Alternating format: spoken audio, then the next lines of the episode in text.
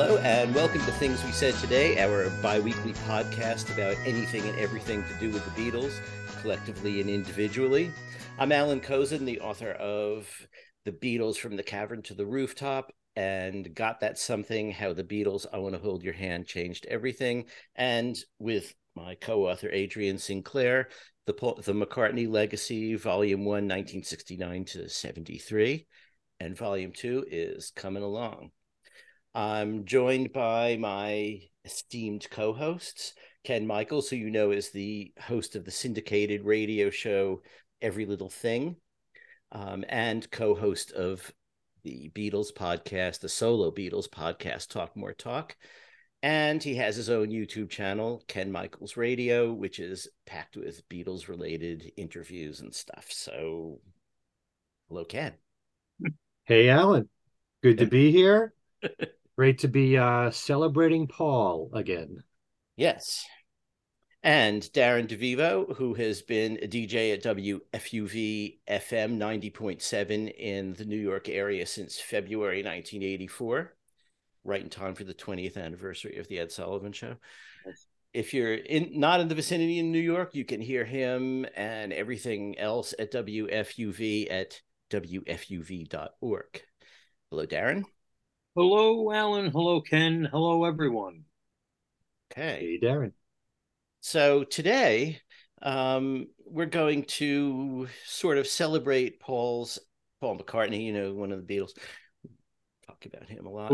Uh, his name's really James. Anyway, we're going to celebrate Paul's 81st birthday uh, by we had this idea. Ken had this idea, which we may have modified in the back and forth discussion a little bit of um, we would choose basically our favorite song of his for each of the decades he worked in. Um, you know and obviously what that means is our favorite song for each of the decades he worked in at the moment we chose the favorite songs because if you ask us tomorrow we'll probably have different lists.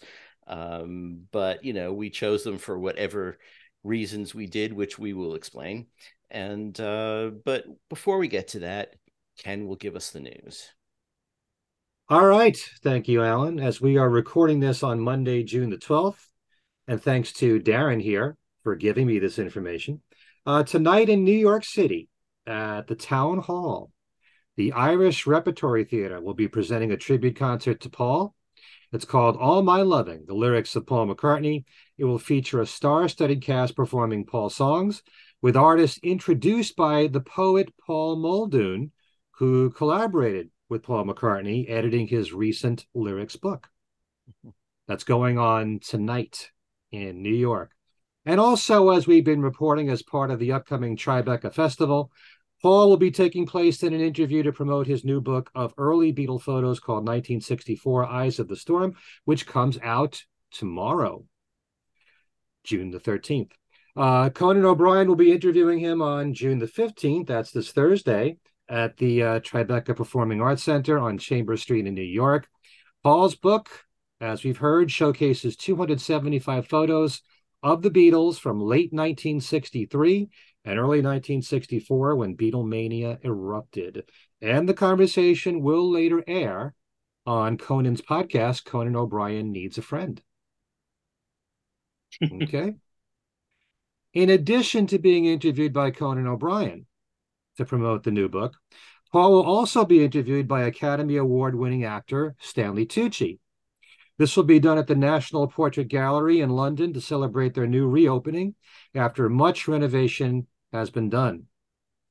This is part of its First Look Festival, a series of events and activities for adults, families, young people, and schools aimed to reintroduce the National Portrait Gallery to its visitors this summer. Paul, in fact, will have an exhibit running there of his photos from this book uh, from June the 23rd to October 1st this year. This online event for the interview will be streamed live from the new National Portrait Gallery on Thursday, June 29th at 14 British Standard Time. Tickets for the live stream, and this is off Paul's website, are 10 pounds. Concessionary rate tickets are available in addition to a new discounted five pound ticket for people aged 30 and under. All ticket holders will have access to a recording of the conversation for a limited time only. Paul and Stanley will not only discuss specific photos and the memories Paul has with them, but also their shared interest in the creative arts and photography, drawing on experiences behind and in front of the camera. A further program of film screenings curated by Paul McCartney and a McCartney inspired analog photography workshop will also be staged later in the summer. Uh, you can visit npg.org.uk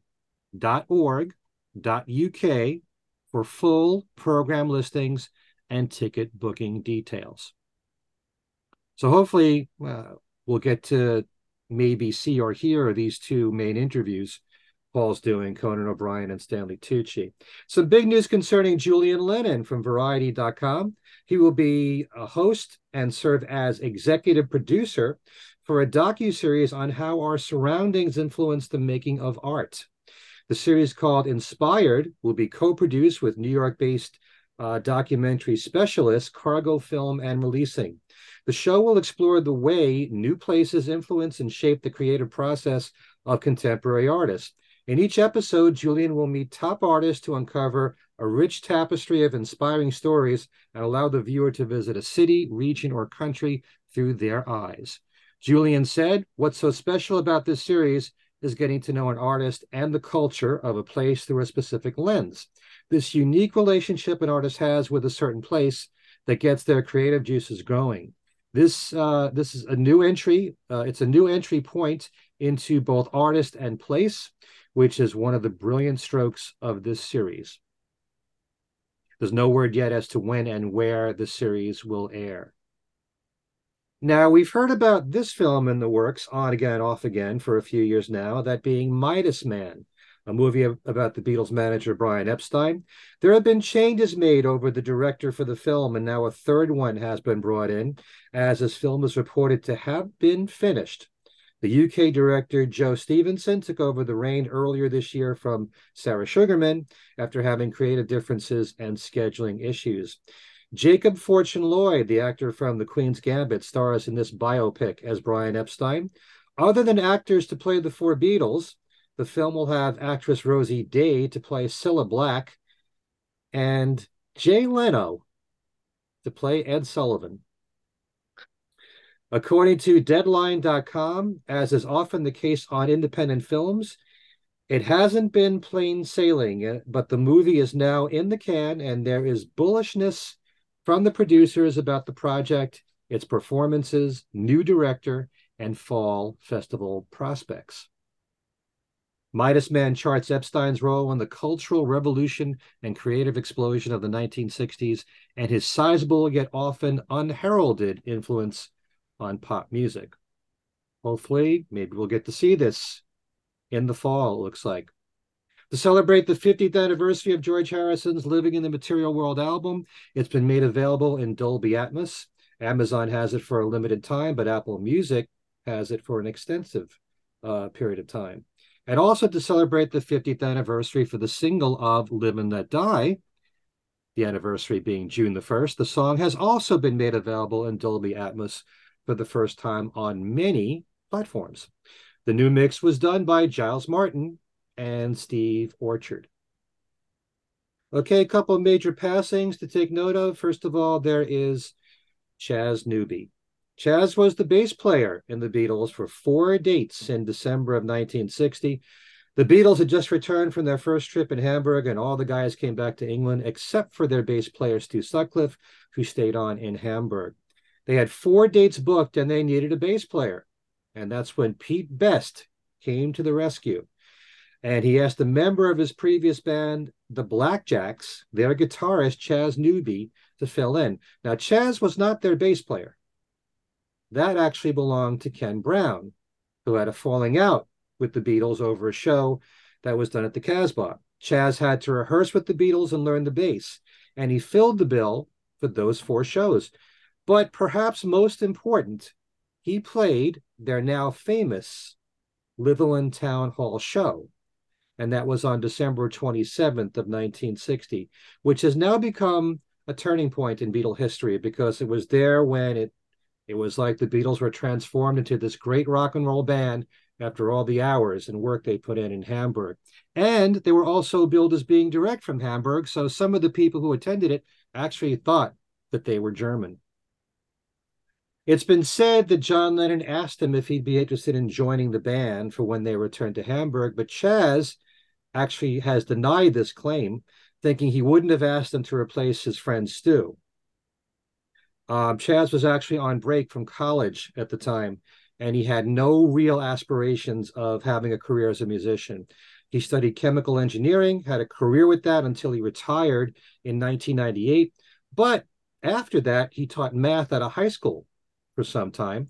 And in recent years, he actually joined the surviving members of the Quarrymen to play the songs the group did before they were famous.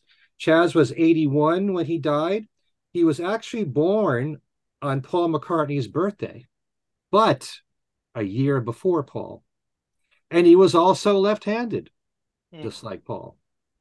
Now, back in 2013, on this show, Things We Said Today, before we had Allan and Al Sussman and now Darren to join us, it was just Steve Marinucci and me doing the show. And we did an interview with Chas, which was a delightful 30 minute conversation, which we had on the phone with him. He was a real down to earth guy. And uh, the thing I liked most about him was that he didn't try to inflate his importance in the Beatles. He's proud of the time that he was with them. He didn't try to live off of it, he didn't try to make a buck off of it. He lived his life as he planned to. And um, I would definitely recommend you're listening to this conversation. It's actually show number 50 and um, great guy to talk to. I thought it was a really wonderful interview. We talked about the material that the Beatles played at the time when he was with them. And it was very much kind of the same material that the Blackjacks were playing 50s rock and roll. And, um, you know, Paul McCartney has often talked about how the Beatles tried to make themselves different by playing more obscure songs and B sides and stuff like that. Chas didn't really bring that up. I think most of what they played, certainly at that time, um, might have been the more big hits from the 50s rockers Chuck Berry, Little Richard, you name it, Jerry Lee Lewis, those people.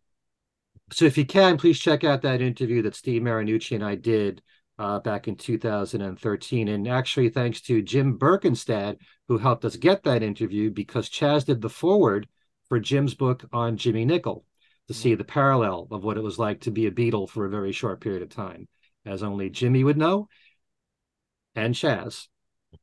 And of course, the legend Tina Turner passed away on May the 24th. Certainly a great singer and performer, either with her husband Ike and certainly as a solo artist. She covered uh, many Beatles songs, including Come Together, which Ike and Tina released as a single. Let It Be, Hey Jude, Something. She came in through the bathroom window with a little help from my friends, and Get Back. Now, as far as Get Back is concerned, I hope we all remember, Tina Turner performed Get Back with Paul McCartney at the Prince's Trust charity show in 1986 when there was an amazing band on stage for that song that included Elton John, Eric Clapton, Phil Collins, Bryan Adams, Paul Young, and others. And on her highly successful 1984 album Private Dancer, she also covered Help definitely one of the most amazing dynamic performers of our time. Tina Turner was 83. And actually, as we're doing this newscast here, we're learning of the passing of Dan Matovina. And Dan was the author of a book on Badfinger called Without You, The Tragic Story of Badfinger. As we learn more about this, we'll relay it to you, uh, possibly in our next show.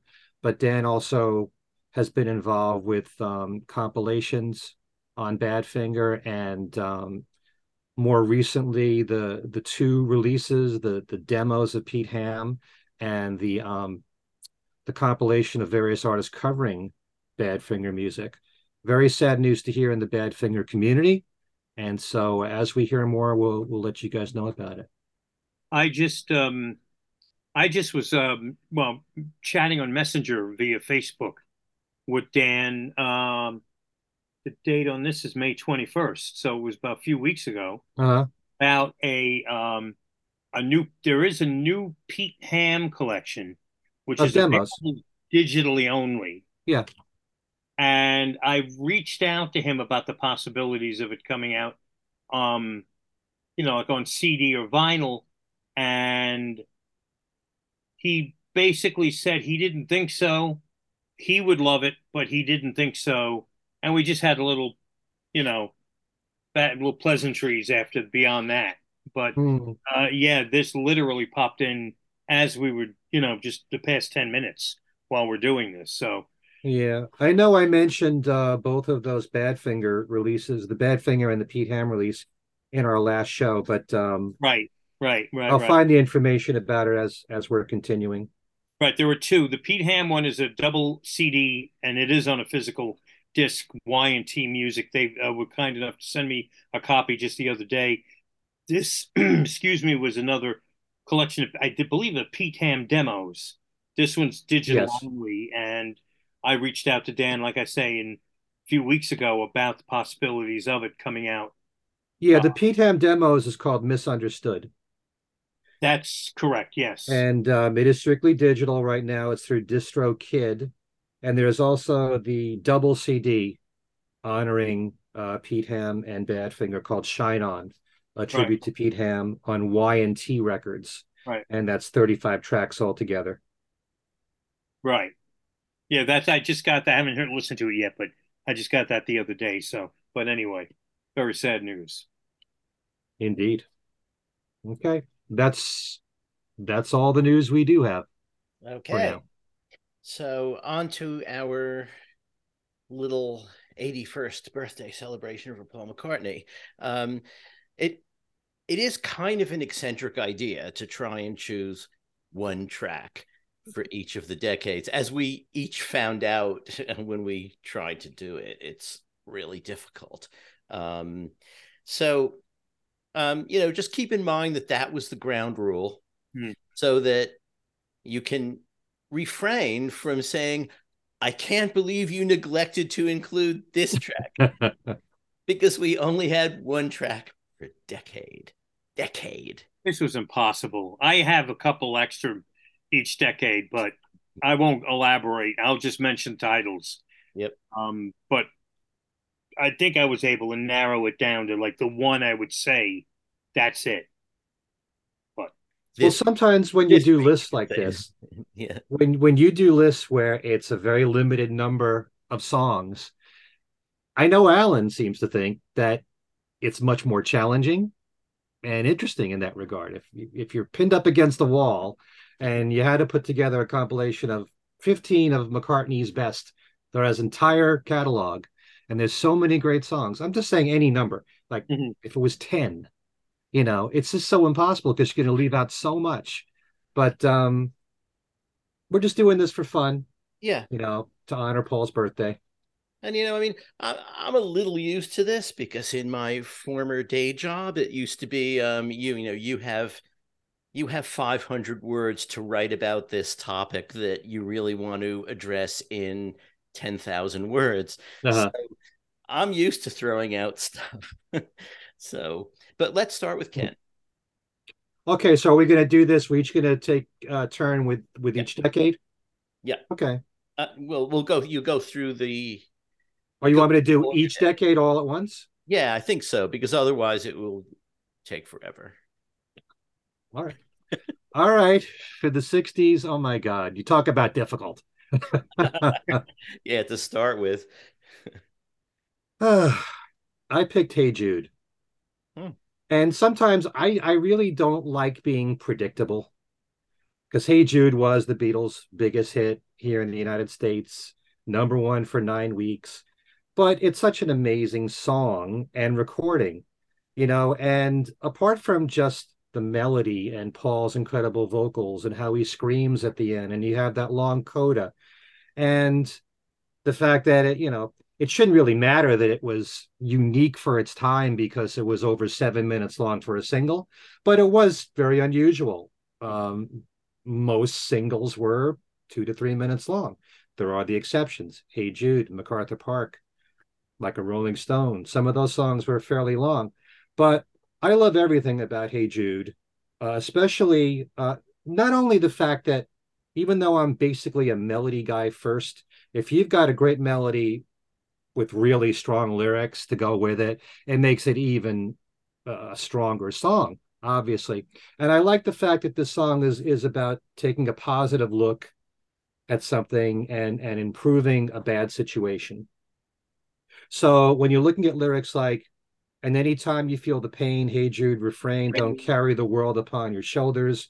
For well you know that it's a fool who plays it cool by making his world a little colder. And you can also say this is about a guy addressing this about his woman. Go out and get her.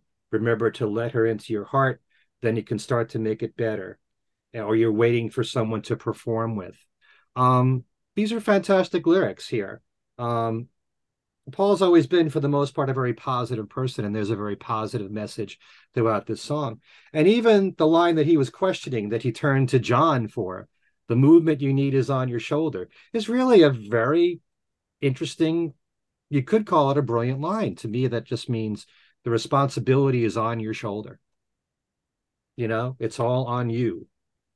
So um, I love the song for so many reasons but it's such a perfect record. And despite the fact that, you know, when it comes to long songs, they demand a lot of attention and a lot of patience sometimes, because sometimes I'm not in the mood to hear a long song. And and even though Hey Jude is seven minutes and eleven seconds, I never get tired of hearing of it. I, I was going to suggest you could always put on the 20 greatest hits version. okay. But I, I don't tire of it, the full version there. But hey, Jude, and and come on. You got Let It Be, you got Eleanor Rigby, you got Yesterday. There's so many great songs that Paul did in his Beatle days. How do you pick? I could just as easily have said Eleanor Rigby or Let It Be, um, or Here, There, and Everywhere, which I think is the perfect uh, love song. Um, but I picked Hey Jude. Again, a year from now, I might say something different, but uh, Hey Jude has been my favorite Beatles song for a very long time. 70s. Now, there's a difference between favorite and best. I can't ignore how most people vote Maybe I'm Amazed as being Paul's possibly best song in his entire solo career. And it is a great song, but my favorite of the 70s is still 1985. I think it's one of the great album closers of all time. I love the piano part and how everything builds around it. Um, it's as catchy as could be. His vocals are amazing. I love how it ends and comes back to Band on the Run, just kind of like you know bringing back Sergeant Pepper as they did on the Beatles album. Um, and I was so happy when he started to to add it to his set list. It's a great live song. It's um it's so perfect, just the way that it is. An amazing melody, and it just flows in a way where everything sounds natural. It's exactly how it should be. I love the the slowing down of the song and picking it back up at the regular tempo. I love the whole arrangement of it. So I would pick 1985. Although backseat of my car is getting way up there on the list. it's really hard to not mention a few other songs, but yeah. um, yeah, uh, uh, there's so many great ones in every decade. Um, the one from the 80s, and I'm probably alone in this, but um, whenever I mention my top two favorite solo McCartney songs, it's always 1985 and Only Love Remains. Hmm. Only Love Remains is quite possibly the best love song that Paul's done in his solo career. Um, although maybe I'm amazed could be certainly considered a love song. Um, great melody, great vocals. Well, you could say that about all these songs when it comes to Paul about the vocals. Um, but I especially love the lyrics of this song. Um, just the whole fact that when you're dealing with a relationship, the most important thing is that no matter what you're going through in life, the one thing that stays with you is that there's love between the two people. And I love the bridge and the words in the bridge, which I'll read here. Old enough and strong enough to stretch across the world, taking the sand inside an oyster, changing it into a pearl, making another magic transformation, find the right boy for the right girl. And then the last verse, when all our friends have gone uh, away and we're alone, there's nothing left to shout about. Together we'll explore the great unknown. And I'd say we won't be going out tonight. Let tonight be the one that we remember when love is all that stays, only love remains there are certain songs where Paul uses the trick, and he certainly did not invent this, of building on a song. And the last verse he'll sing uh, notes in a higher register, and it makes it even stronger and driving home the message of the song more effectively when you do that. His vocals throughout the whole song, especially towards the end when he's singing those high notes, you know, when love is all that stays, only love remains it's it's an amazing song, amazing recording, the instrumentation, the whole arrangement. It's as perfect a love song as you can get. But he's done a lot of great love songs his entire career. So that's what I would pick. If you guys want to make a comment about any of these choices of mine, you can tell me. Yeah, it's a good choice. Yep. I think you know one of the one of the reasons that when we were talking about you know not doing second choices and alternates and all that is because um, this particular topic and the way it's been set up almost guarantees that the three of us will have different lists you know because only being able to choose one what are the odds that you know uh, that that will duplicate each other a lot? And then that means that the people listening will have three completely different lists of one song per decade, and uh, you know. Well, still... we'll we'll see. But I also know, Allan, that you don't like to repeat a song that the others of us have chosen to the point where you might change it in the That's middle right. of the show. But you also don't like to choose something that is too typical or what's expected. Like I'm curious to find out if you're going to put maybe I'm amazed in there because I think a lot of people would just expect us to all say maybe I'm amazed, but we'll see. So, speaking of love songs, let me cross that off. Go No, I'm kidding. um, for the '90s, I picked "Some Days," which is a stunning love song. And just like what I said about Only Love Remains, great lyrics, great vocals. I love the instrumentation, the acoustic guitar approach of the whole song. Um, and George Martin had to do with the arrangement, and I believe there's a harp in there, which is extremely effective.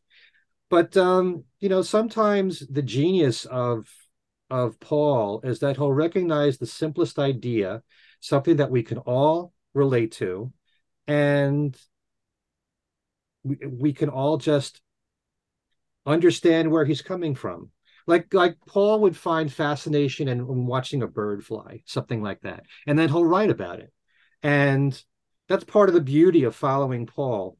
It's the wonderment of life and all the things that he finds fascinating that are just common things that we we experience every single day. The way he likes to write about the working girl and another day, that kind of thing, everyday life. But if you look at a song like Some Days, just uh, listen to the lyrics. Some days I look, I look at you with eyes that shine. Some days I don't. I don't believe that you are mine. Have you ever looked at your your your spouse and looked at them and said, "This is this is amazing. I can't believe you're mine." A simple idea like that. Um, it's no good asking me what time of day it is, who won the match or scored the goal. Some days I look, some days I look into your soul. Sometimes I laugh. I laugh to think how young we were. Sometimes it's hard. It's hard to know which way to turn. We don't need anybody else to tell us what is real. Inside each one of us is love and we know how it feels. Those are just wonderful sentiments. The whole bit about uh, I laugh to think about how young we were. He could be reflecting. Well, at least he wrote this just around the time when Linda was about to die mm. as well. But he had 30 years with Linda. So he could be looking back to the very start of it all and how young they were. And as we all get older, we can be thinking about that. Very simple ideas, but extremely effective. So that's the song that I picked there from the 90s. And trust me when I say this, there's so many songs that I love from each decade. It's very tough to do this. I tried to do this with the approach of without looking at every single title on every album and look at every single and every b-side what immediately comes to my brain without thinking about it what do i turn to the most what songs do i put on instantly without having to think about it that i really want to hear that really affect me and so some days is one of those songs just like only love remains is but when you talk about really powerful and those songs are powerful one of the songs that has impressed me I think it's probably his best song of this millennium is the end of the end. Yeah. That's my my song for the 2000s and um I think we've talked about this song here on the show. Not a very pleasant topic to talk about, Paul looking at his own mortality. But um, it's just this whole idea, as Paul explained it when he went to an Irish wake, that people there were celebrating life and not mourning death and having laughs and you know enjoying themselves um so what he wrote here was um and this is the, the repeated verse at the end of the end it's the start of a journey to a much better place. And this wasn't bad. So a much better place would have to be special no need to be sad. And for people that think that paul doesn't write great lyrics you should definitely pay attention to the end of the end. Because I, the words what's that? No no finish. I didn't mean to interrupt. Oh yeah the the words flow like poetry. And there are certain things where i know paul put out his book of lyrics and he also put out blackbird singing as well with um you know poetry for uh poems that he didn't use in songs but when you think about the images that he's putting into the words here and how they flow um as you're reading it. Uh, on the day that I die, I'd like jokes to be told and stories of old to be rolled out like carpets that children have played on and laid on while listening to stories of old. On the day that I die, I'd like bells to be rung and songs that were sung to be hung out like blankets that lovers have played on and laid on while listening to songs that were sung. Those are lyrics that could stand as poetry just by itself without ever having a melody and it is a beautiful melody too. And what makes it even more effective is that it's basically Paul and a piano, and there's some orchestration, which I believe is probably from the keyboard, and he whistles towards the end. You know, for someone who made a big deal out of not wanting the long and winding road to be so heavily produced as the Beatles version was, this is Paul stripped down to just him and a piano for the most part. And and saying beautiful words about how he'd like the world to treat when that time comes. And, you know, takes a lot of guts to talk about that. So I'm so impressed with that particular song. It's not only the best song of his of the millennium, um, it's definitely one of the best from his solo career. I, what know? I was going to jump in before and say is I can't listen to that song. Mm. It's that powerful. It's upset. It really upsets me. Right. It's, very, it's a very sad song. Uh, I know that wasn't necessarily the goal, but boy, did he hit it out of the park when it came to that. And um, I, I almost picked that. Me too. Yeah. Mm. And and also, um, this doesn't benefit the song, but even if you're in a Paul McCartney tribute band, that's not a song that you would do, because that's a song that's just personal for him. Mm-hmm. It's not a universal song it's it's not a it's not an all you need is love type song. It's just him talking about, you know, how he'd want the world to react when that day comes. Right. So when it comes to what do you call it, the tweens? that was also very difficult for me. Well, I tend to go a lot towards the ballads. Um, only Our Hearts would be way up there because as much as I love My Valentine, I think that second ballad from Kisses on the Bottom, I think is really powerful, a great love song. But you know something, as as much as I like the new album and yeah, um uh, what I would the the songs that I kind of treasure the most are the songs that he wrote for films and they he just releases them individually. They go out digitally, and the fans find out about it, and they some of them like it. But I really think he puts a lot of effort behind those songs. Um, so there's I want to come home, which I love a lot, and in the blink of an eye, which I love a lot. But I probably think Hope for the Future would be my favorite song uh, of that decade because of the message in the song. It's a great melody. And again, positive message coming from from Paul. I'm glad that he chose to do that song live. I just wish he'd bring it back if he does choose to go and tour again. But I love the lyrics. They're simple, but uh, some hope for the future, some wait for the call to say that the days ahead will be the best of all. We will build bridges up to the sky, heavenly light surrounding you and I. From out of the darkness, our future will come. If we leave the past behind, we'll fly beyond the sun.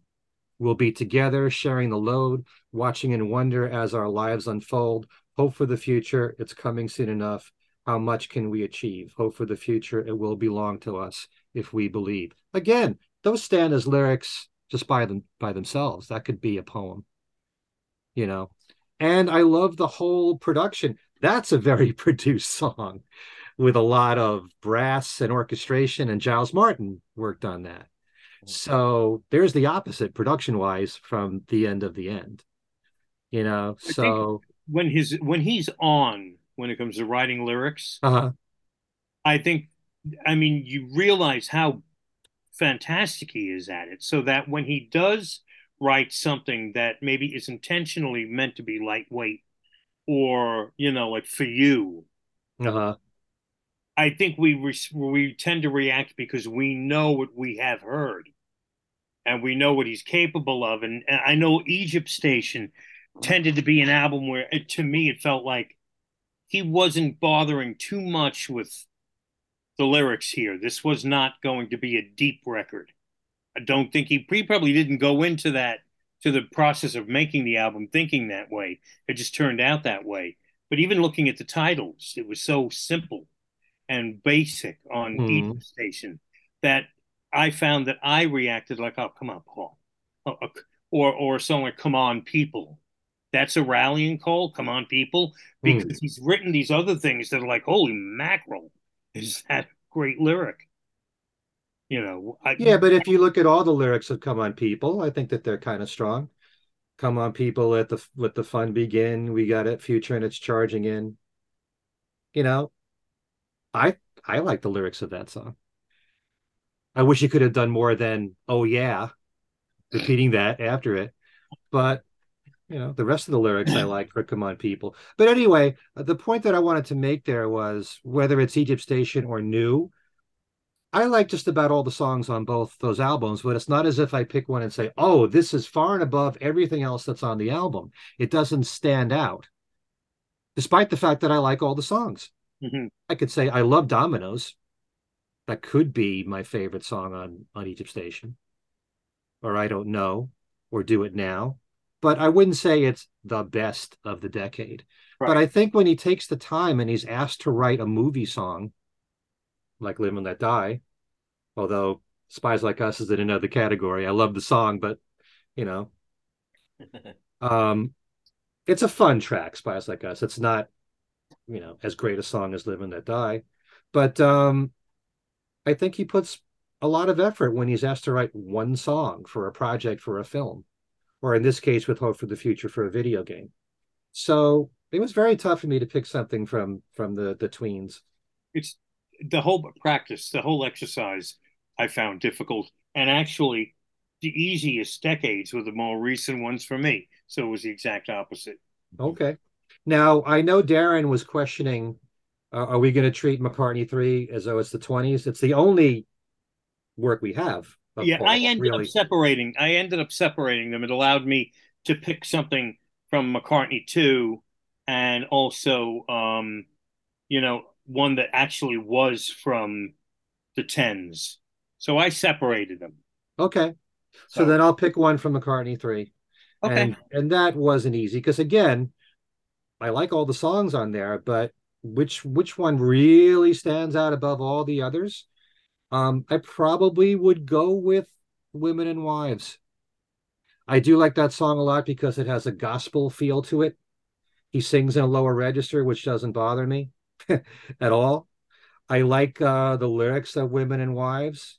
Um, hear me, women and wives, hear me, husband and lovers. What we do with our lives seems to matter to others. Some of them may follow roads that we run down, chasing tomorrow. Uh, many choices to make, many chains to unravel. Every path that we take makes it harder to travel. Laughter turned to sorrow doesn't get me down, chasing tomorrow. This whole idea of, you know, we are the parents here. We're setting an example. People are paying attention to us. We're an influence. You know, we're responsible hmm. in some way in that uh, in that regard. But um, I, I, I love when Paul does something that's sort of gospely and preachy in this regard. Kind of like, well, let it be. That day is done is very gospely to me.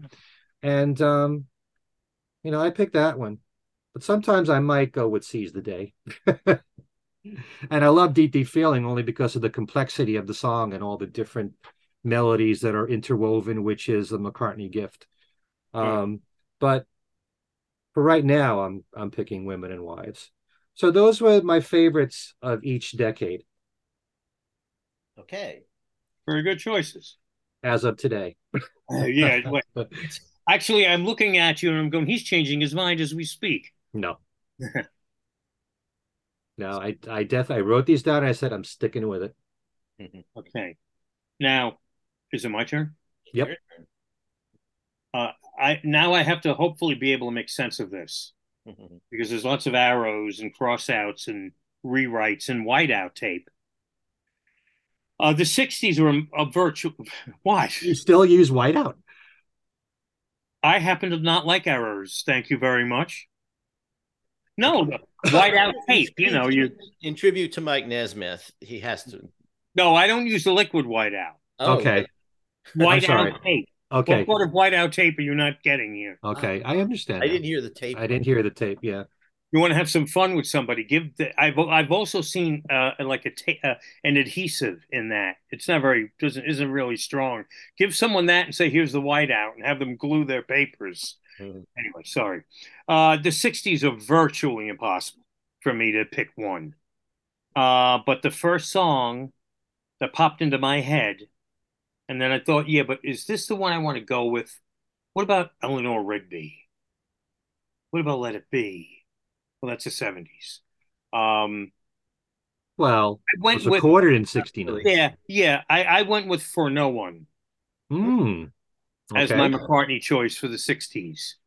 Um, because I, For No One has, you know, that I think it's got a very lack of a better way of putting it, very similar clout that Eleanor Rigby are Here, There, and Everywhere come.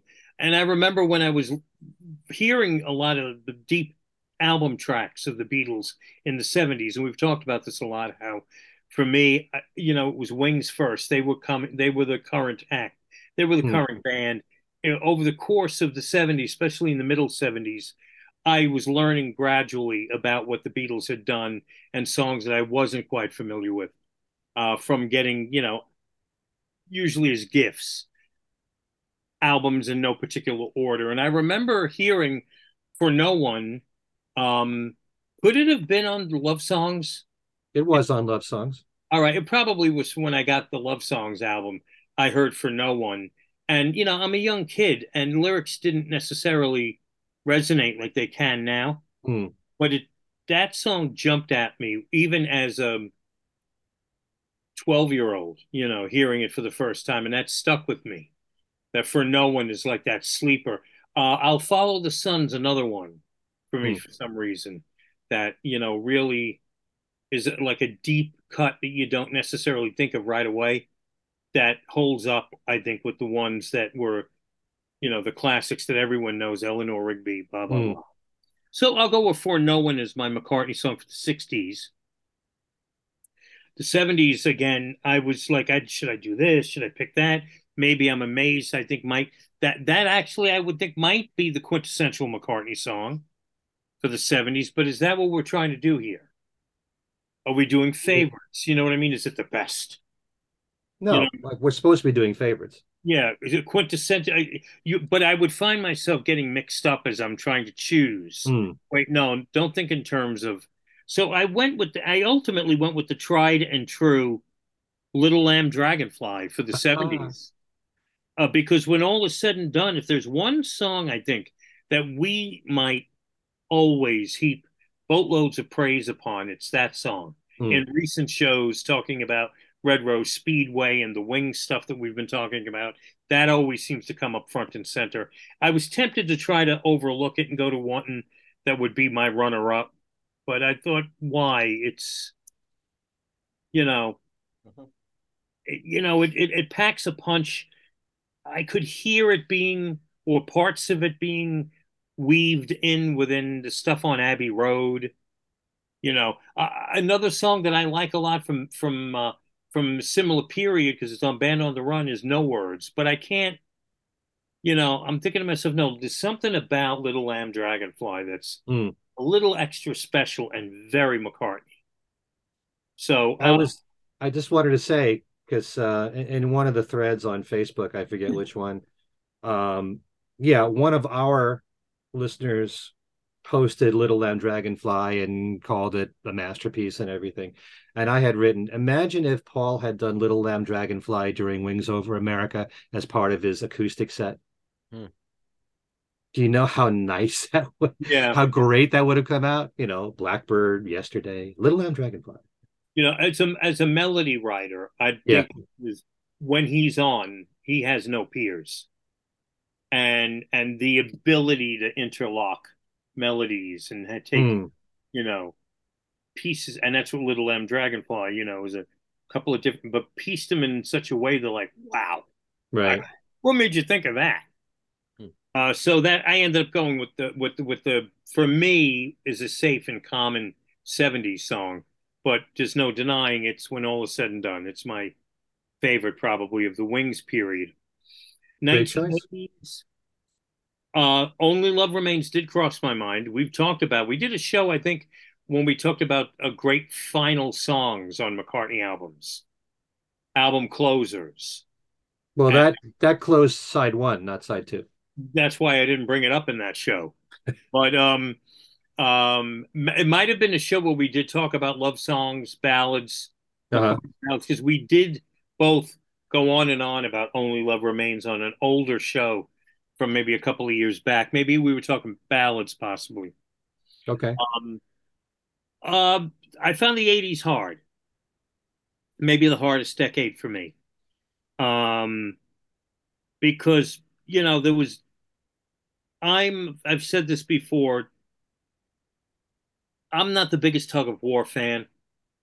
Uh, and to me, the tug of war, Pipes of Peace, give my regards to Broad Street era, the first half of the 80s excluding McCartney too, because I think that stands on its own. It's it's its own little beast. But those mm-hmm. other three albums to me were uh, he his his songwriting abilities was still at a height, but I didn't like what he was writing. I didn't like that that ballady soft pop stuff that was th- that phase that he ended up going into, and that's why I like Pipes of um, Press to Play so much hmm. because I felt that broke him out of that safe um, light rock phase. Right. Um, so when picking an 80s song, I went right, I went through um, press to play, and I thought, now you know what is um, it's it's it's it's a song from figure uh, from uh, from Flowers in the Dirt, and it's I went with Figure of Eight, the the non-album version, the version that's a little more crunchier that came out as a like an extra yeah, the Bob Clearmountain mix. Was it? Was it? No, no, I don't remember. I used to know all of this inside and out. That was the single. Yes, and it didn't do very well, but it was it was much edgier than the album I, version. I nearly picked my brave face, also. Um, but in this case, um, uh, it was um Sorry, I lost my you know, lost my page in this mess of notes. I lost my place here. Figure of Eight ultimately ended up being. I remember it. It, it, it became my favorite song on Flowers in the Dirt. And as much as I like Press to Play, I could understand those who don't like it. I can understand why they don't. Hmm. Flowers in the Dirt, I thought played better as an album from start to finish. It did for me what Tug of War did for so many people. Um, into the 90s we go, and uh, Chaos and Creation in the Backyard. Comp- I had the whole album picked at one time. Um, Isn't that 2000? no, that's the zeros. I'm sorry, I'm jumping ahead here. I got to make better notes. Oh, that's right. That's 2000. Sorry, yeah, that's the way I'm reading this. All right, now that we're into the 90s, and I was going back and forth with tracks from Flaming Pie, Beautiful Night, Calico Skies, Little Willow. And then all of a sudden, Golden Earth Girl popped into my head. Hmm. A song that I don't think I liked when Off the Ground first came out. Uh, but and over time, um, you know, why why does this happen? You've we've all have songs that click for some reason years later. We didn't hear what we hear now. And Golden Earth Girl, which which has that kind of that sort of wings thing happening in it. Mhm. The piano bits very maybe I'm amazed. Um, right? Is that the Golden Earth? Yeah, the beginning of Golden Earth. Yeah, it's a piano intro. Yeah. So I said, you know, to be different from my nine, 90s pick, I'm going to go with Golden Earth Girl. Mhm. Um, I also wanted to pick one of his covers on Run Devil Run, but I thought let's keep it to original material because I really like some of the really heavy rockers on Run Devil Run. hmm Um, so my '90s pick uh, is um, Golden Earth Girl from Off the Ground, uh, which is a which is a weird album for me because when when I listen to individual tracks from that album, I like it a lot. Hmm But for some reason, listening to it as a whole, to me, it just plays like a little bit of a poor man's Flowers in the Dirt or a, a, an attempt at redoing Flowers in the Dirt. But I love some of those songs individually that are on that album. And Off the Ground's one of my favorite. Uh, that was another candidate that one of my favorite kind of more upbeat McCartney songs, later period McCartney songs Hmm. into the 2000s and i think i ultimately went with let me just kind of gloat this all these scribbles over. I think i settled on too much rain hmm. from chaos and creation in the backyard. Great choice. and you know the world tonight riding to vanity fair that i think riding to vanity fair was my first favorite from chaos when that first came out. Hmm. Um but that was an album that was it's a perfect example of an album i needed to hear a few times. And you know maybe the third or fourth listen the heavens opened. I'm knocking my microphone over. The heavens opened and you know it and it and it was good. I it all clicked. I didn't hear it whatever it is the first couple of times i played it. Hmm. it didn't help that the very first listen i still remember this. I was dying to hear the album. It was late and i thought let me put this i think someone i got a burn of the album. I don't even remember where i got it from. I played it on my clock radio. I laid in bed you know and of course i Mhm. didn't want to wake up my wife so it's like barely audible. So i'm listening going "Oh, this is very can't make out. So mellow. It's very lo-" and then i fell asleep and i'll never forget that. I was going what are you doing? So uh, there's my pick there. Too much rain uh, from chaos and creation in the backyard. Uh, i'm also very um, particular to only mama knows on memory almost full. I think that's one of his another one of his great late period rock songs. Hmm but Very uh, wing sounding. yeah. But uh, i flipped the coin and too much rain won hmm uh, bringing us into the tens now. And because I decided let's separate McCartney 3 and put it in as a 20s, um, I chose uh, I Don't Know from Egypt Station Okay. as my pick for the tens. Um, Queenie Eye, a close second. Um, and uh, I don't know. I- I don't know. I don't know. Struck me as a song that could have could have been on Chaos. I think it had that very uh, cerebral thing to it. Um, and one of the few songs that on Egypt Station that I gravitated to immediately. I'm still sort of trying to figure out what I think of both New and Egypt Station. You know, because sometimes I'll listen to those albums and really like them, and other times go, boy, these are just they meander these songs. I Hmm. can't make up my mind, you know, but I don't know is is an immediate from Egypt Station that I thought that was a special song. And Find My Way from the 20s Hmm. from, from McCartney 3. So it's my favorite song on McCartney 3. That was easy then, you know.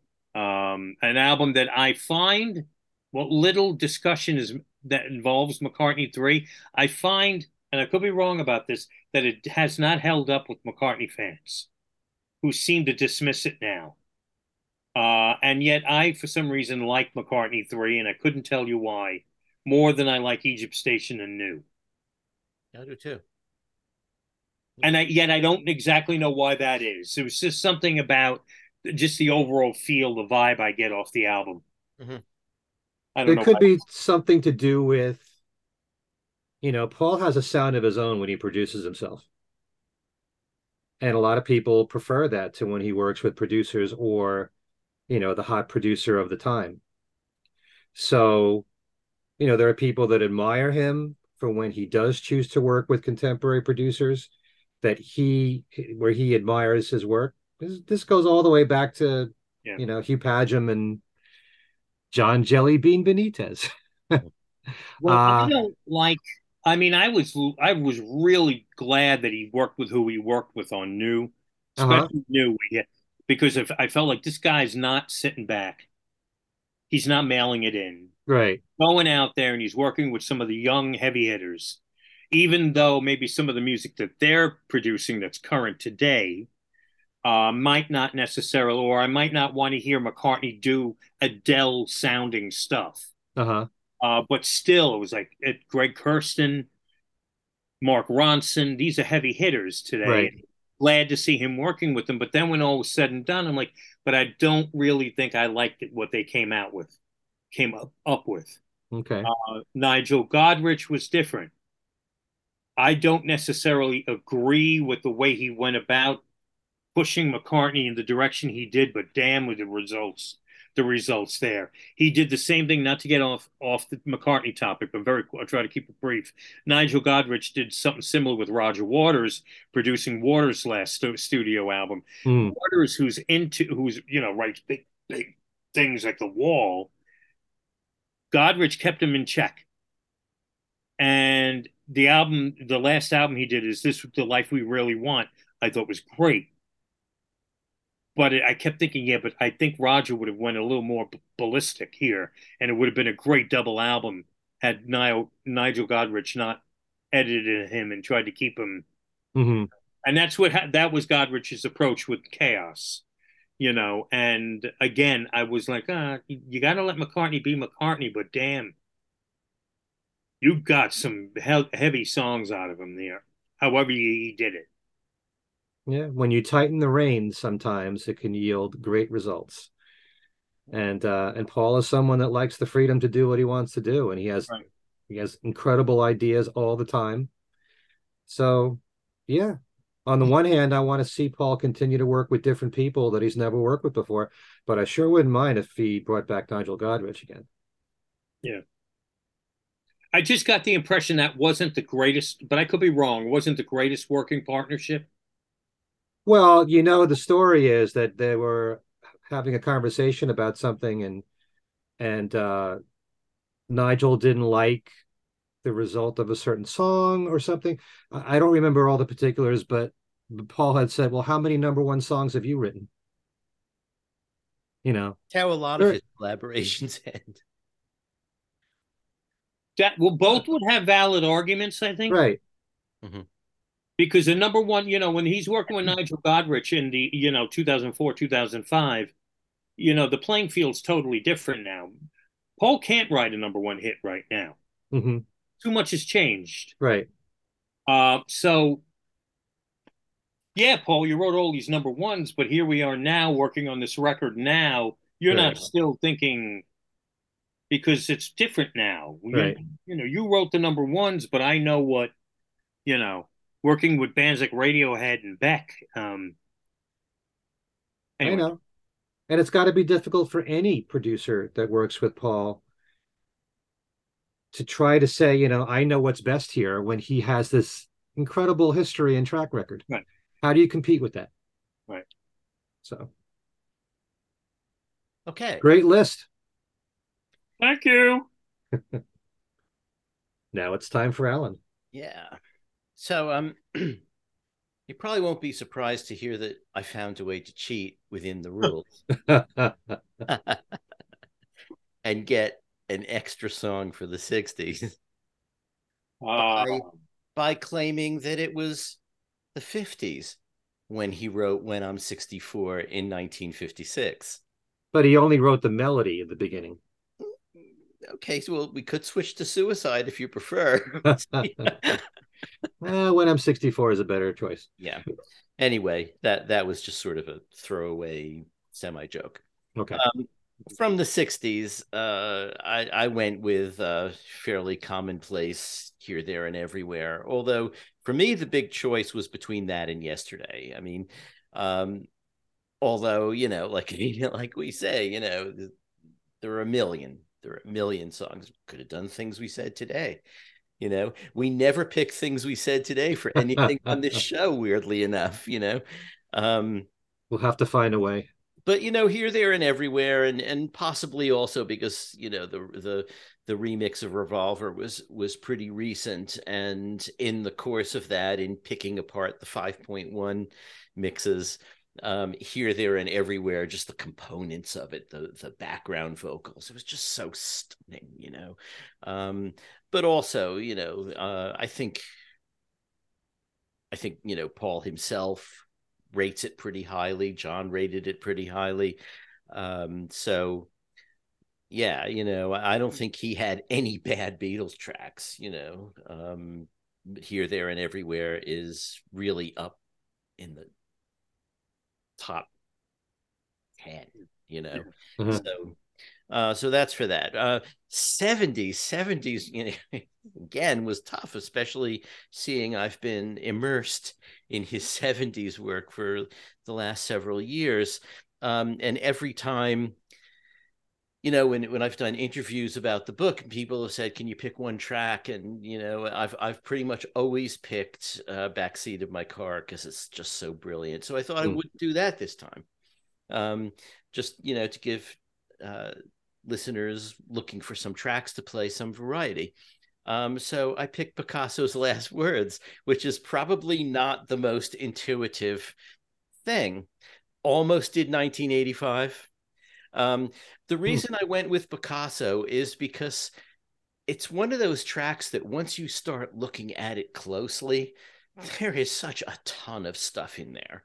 Um, you know, and the story itself, you know, starting with uh, Dustin Hoffman showing him the Time magazine obit of of Picasso and saying, "Can you write a song about this?" and and Paul just sort of picking up a guitar and doing it, you Hmm. know, which he can do. You know, it's almost a party trick for him. Um, so but he he did it and it turned out to be and and and interestingly the cassette dustin hoffman apparently recorded the evening and um and so there is the cassette with his sort of primordial uh, drink to me drink to my health uh, part of of picasso's last words. It also has a, a number of other things on there including um, getting closer which is uh, didn't turn up until way later uh, and and number of things.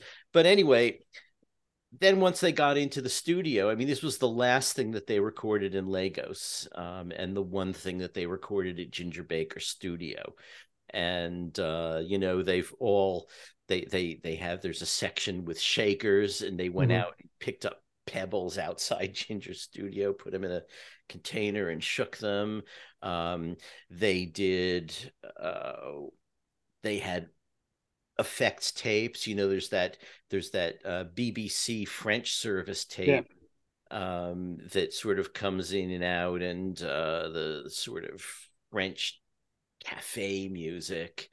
You know, just so mm. many elements, so many elements, and and writing about it and picking it apart was, excuse me, was really difficult because um, sometimes you know you're looking at the the tracking notes and everything and you're trying to figure out how how did they do that?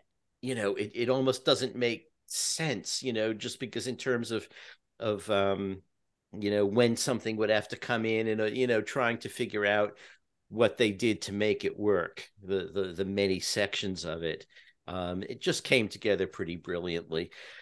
Um i've just been writing about the 76 tour where they played it live as an acoustic thing and um it's okay the live yeah it doesn't have yeah it doesn't quite no it's, it's a shortened version of it doesn't have yeah and how could how could it have? And unless they did unless they did a full band version with a lot of things like the french tape and everything on a sampler on on a keyboard and brought it in it would be really really tough to do this live uh, in in the way the studio version is.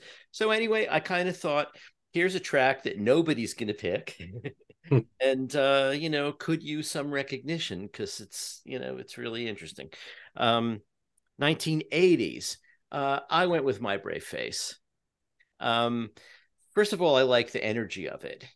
Um, has a, a good melody. You wouldn't think of it necessarily as a great McCartney melody, but it's really not bad if you listen to it, you know, just in melodic terms. It's got that uh, collaboration with Elvis, which is, you know, uh, always kind of, I think Elvis has this tough side that, uh, you know, worked well with McCartney. Um, and it's, you know, um, possibly is, you know, speaking as someone who has been married four times and therefore three divorces, uh, there's like a lot of good stuff in that song. You know, I've been breaking up dirty dishes and just throwing them away. That's brilliant. I wish I thought of that. Um, anyway, so mm. also also like the video for it. You know, like the, you, you can't. It's not part of the song, the video, and everything, but it's sort of hard to separate a lot of these things that that were you know part of the initial listening experience to it. You know the video came out pretty quickly had this business of uh you know paul's memorabilia being stolen his sergeant pepper suit his bass all that.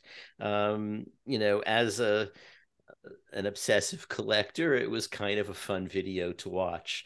Didn't have anything to do with the song but you know it was fun and the song was great and it uh, also i also like the you know the way it begins with that sort of you know a cappella choral you know my brave my brave my brave. yeah, yeah. great it's just great. Love that song. Um 90s yeah i almost picked some days. I'm glad i didn't because then i had wouldn't don't would have had to change it. Mm. um because so far i don't think we have any overlap right? No so i went with little willow um, a lot of great stuff on that album. I mean, after after some days, I went to Beautiful Night, and you know, like like uh, anyway, uh, like Darren said, pretty much followed the same path, but ended up on Little Willow because um, you know this was a song written, I guess, about Maureen Starkey's death, and mm. uh, but you know linda's is pretty close you know and and it has to it, it it has to have resonated with him you know he's writing this song for maureen but he could be writing it for linda you know? Um it's it's a beautiful song it's it's touching it's uh you know it's it's it's sad. It's uh so that's why i picked that basically. And hmm. again, you know, uh, it's got that McCartney melodic sense and uh, um, beautiful arrangement too. So went with that. Let's see, that was the 90s. The 90s was actually pretty tough because um, there were a number of things. I mean, I, I kind of at the beginning thought I was going to do something from off the ground. Um, and there's a lot of stuff on off the ground I like but uh and then there were all the b-sides of singles from off the grounds Yeah. actually in the for 90s I, I started before i got to some days i was going to do looking for changes just because it's you know uh, uh sort of political uh activist kind of song Mhm. and you don't get an awful lot of that from paul you get some but um but that one is is one also that you know means a lot to him and meant a lot to linda so um was going to do that but didn't anyway 2000s um i went with sing the changes does fireman count Wow. Sure, Yeah. of course it counts. yeah okay um it's lyrically, you know, you could make a case either that it's very poetic or that it is, you know, totally random and doesn't make sense. In this case, in the case of this song, that doesn't even matter to me. I just like the feel of the song.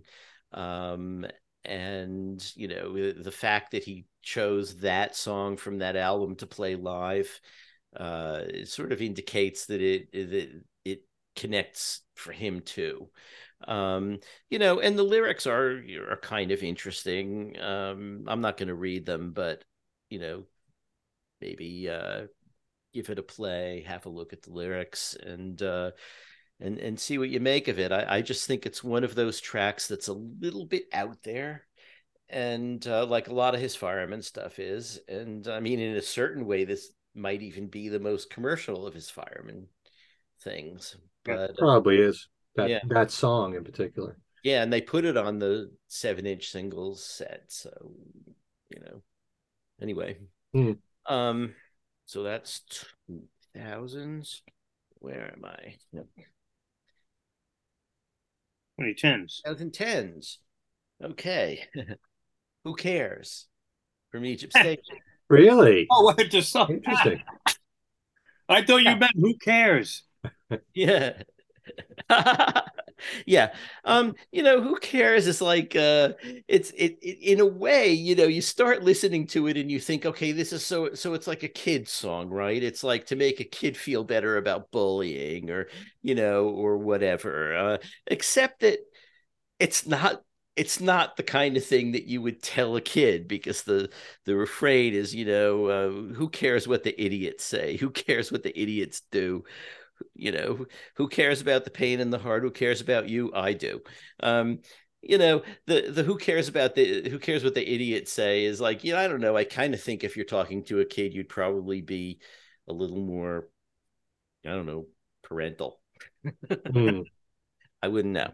Um, but uh, I just kind of, uh, I just kind of like the idea that this is about, you know, on one hand, standing up to abuse that you're getting from someone else, but also that, you know, the end of the of the refrain, "Who cares about you? I do."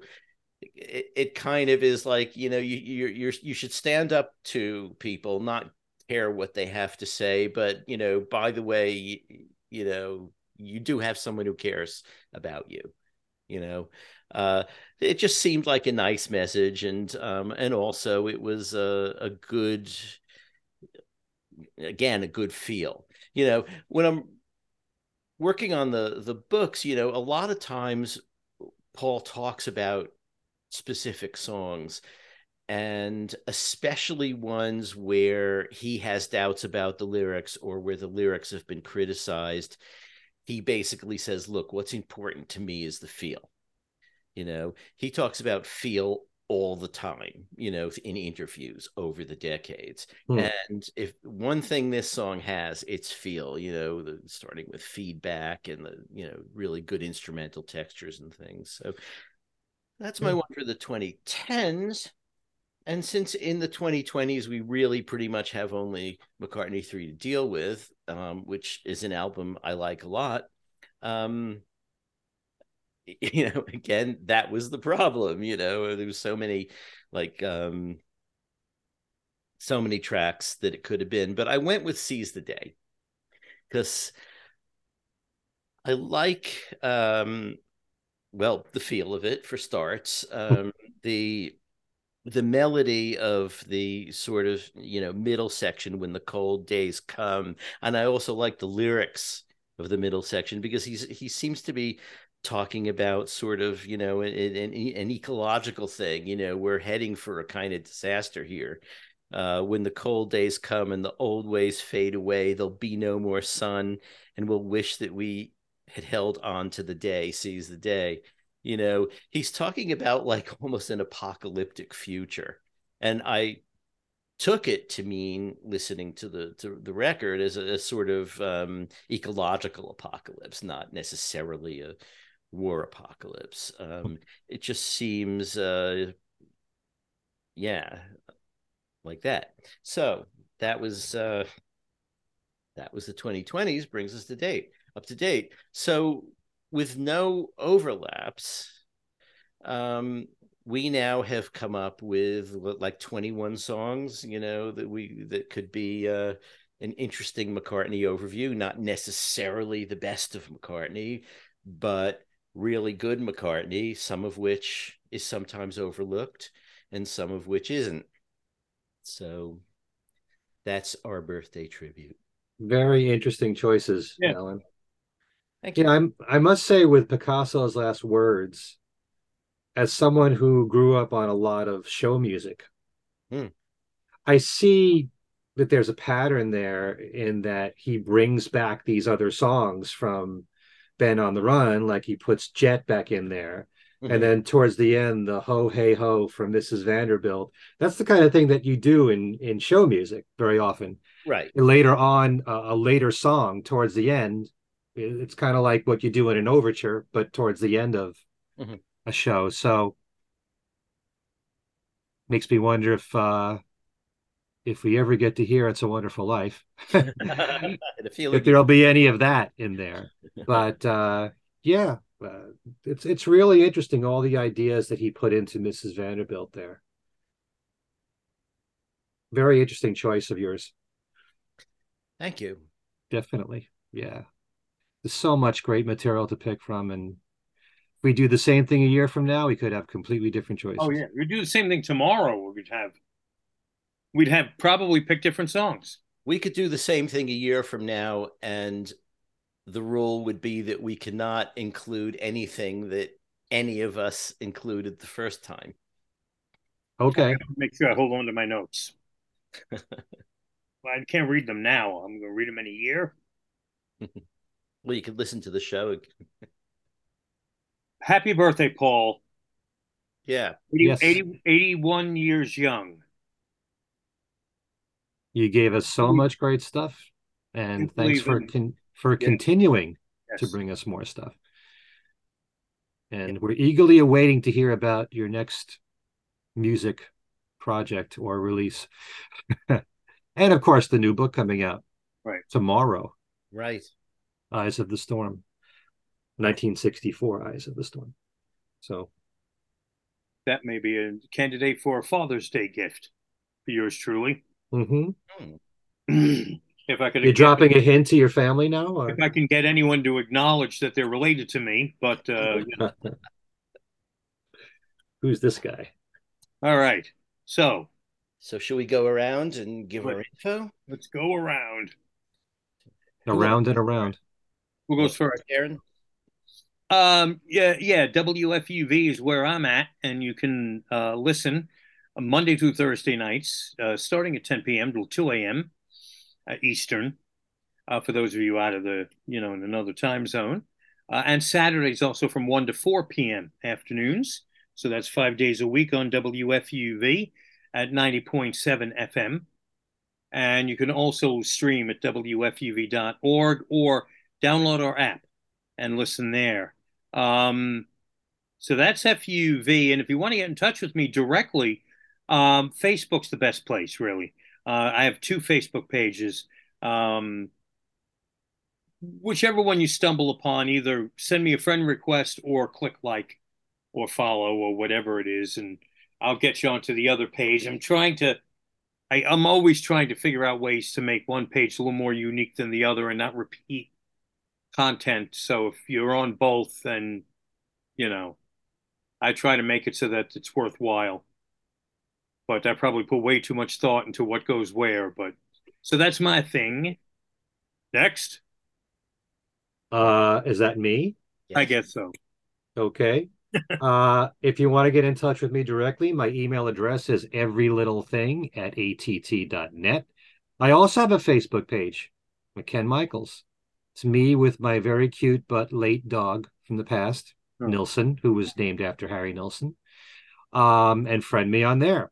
Uh, my YouTube channel, which is called Ken Michaels Radio, uh, just recently I got together with the same three guys who are Bob Dylan experts, and we did a Bob Dylan and the Beatles show, part three of it, and uh, just talking about uh, the friendship and the work relationship and the many events and happenings between Dylan and the Beatles through the years. And we had Jeff Slate on the show, New York musician and music journalist who's done a lot of incredible work, including he wrote a piece that was in the Sgt. Pepper archival box set. I mean, if I did that, I can I can die a happy man if I contributed something that's in a Beatles Yeah. box set. Um, and uh, yeah, and he does lots of tribute shows in New York City on Dylan, on David Bowie, John Lennon, George Harrison, Tom Petty. Um, and also Dylan Seavey is on that show, Nashville musician who's been a guest on my channel and the Two Legs uh, podcast, and Annie Nichols, speaking of Two Legs, one of the two co-hosts along with Tom Hunyadi. So we talked a lot about Bob Dylan and the Beatles. We picked up where we left off in the previous show, which was at the concert for Bangladesh. We took it all the way to the present. If you want to watch that, it's really in depth, talking about everything that Dylan and the Beatles did together. Um, I also just did another Ultimate Beatles trivia show with Andy Nichols, who's the reigning champ at the moment. Uh, Ken Womack was one of the three contestants on that show. We know him for the countless Beatle books that he's put out, including two upcoming books on Mal Evans, the first of which comes out in November. Um, and Scott O'Rourke was also one of the contestants. He does a Beatles show on WUSB, that's the University of Stony Brook on Long Island, um, every other Thursday. And uh, there are links to all all uh, the the co-hosts and guests on my show that are in the description boxes uh, for my videos. So if you can check those out, there'll be more interviews, more trivia shows to come. Uh, my other uh, podcast show, Talk More Talk, a solo Beatles video cast. The most recent show that we did was for the 50th anniversary of Living in the Material World, which we just did on our show here. So you can hear what my other co hosts, Kit O'Toole, Tom Hunyadi, and Joe Mayo had to say about that album. They will have a new show coming up uh, fairly soon, I believe. Next Monday, I'm actually going to be on vacation, so I'll miss that show. They're going to have two guests on the show who will be in the audience for the uh, McCartney interview with Conan O'Brien, so they they can talk about that on that show. And I'm sure they're going to be talking about Paul's new book, as we will probably. I think in our next show should be, um, and my syndicated radio show, Every Little Thing. If you want to hear it, the only way to listen to it on demand is on the website for WFDU. That's Fairleigh Dickinson University's website. Go to WFDU.FM. And all my shows, which normally run Sunday mornings at 6 a.m. Eastern Time, they get put on the website. They're available for two weeks. So you actually have two shows you can listen to at any given time that stay on the website for two weeks. Whenever you want, WFDU.FM, go to the archival shows, type in every little thing, and you will see two shows there that you can play. And uh, then there's my website, kenmichaelsradio.com, Beatles trivia every single week. And you could win one of 10 incredible prizes, including the McCartney Legacy, Volume 1. Hopefully, it'll just stay there. And then when Volume 2 comes out, that'll replace Volume 1. You know, want to make the McCartney Legacy just stay on the on the website like indefinitely, I think. Maybe that'll make Allan happy. Who sees? Who Yeah. says? Who knows? All right. Uh, I think that's everything. Well, you alluded to the fact that you're going on vacation, Yes. which may very well mean there may be a gap in for our next show. Folks, Possibly. If you don't if you don't see us, we're here. Ken's going Somewhere. exploring space, and uh, uh, Allan will be working hard on on the book, and I'll be getting all kinds of aggravated with the Mets. And but we will be back. I, it, probably looking like early July, right? I mean, probably the second week of July, I would think, around July 10th. Hmm. So that's what I'm shooting for. You probably won't. You won't even remember that we're not around. So, but uh, anyway, enjoy your. I hope not. Enjoy, enjoy your Go back listen to the Chas Newby show, and yes, you can catch up on shows you missed and other shows and Ken's other thingies and yeah, we're up to we're up to episode. This is three ninety two, so there's hmm. there's three hundred ninety two one other shows for you to listen to. Yeah. Um. Have a good. Have a nice trip, Ken. Enjoy. Come back rested. Yeah. I will. I definitely will with a tan. Okay, so you can find me at on Facebook um, at either Allan Kozinn or Allan Kozinn Remixed. Um, there's also a McCartney Legacy Facebook page, and there is McCartneyLegacy.com. I think it's the McCartneyLegacy.com. And uh, we have here a uh, Twitter handle at Things We Said Fab. You can email all of us at things we said today radio show at gmail.com and we have two count them two facebook pages. Things we said today and things we said today beatles radio fans. And um, that basically does it for me so right. this was uh this was fun it was hard but it was fun and um you know we'll do something like it next year, probably, and probably maybe once or twice in between, we'll have things that are conceptually similar or something. Maybe not necessarily about Paul. Could be any of them. Yep. And if you and if you have any ideas for us, you can always write to us here. We have taken ideas from our listeners and viewers, and we yep. welcome anything, any idea you want to send to us. At things we said today, radio show at gmail.com. Mm-hmm. Okay, so for Ken Michaels and Darren DeVivo, I'm Allan Kozinn. Thank you so much for listening, and we'll see you next time. And happy birthday, Paul. Happy birthday, Paul.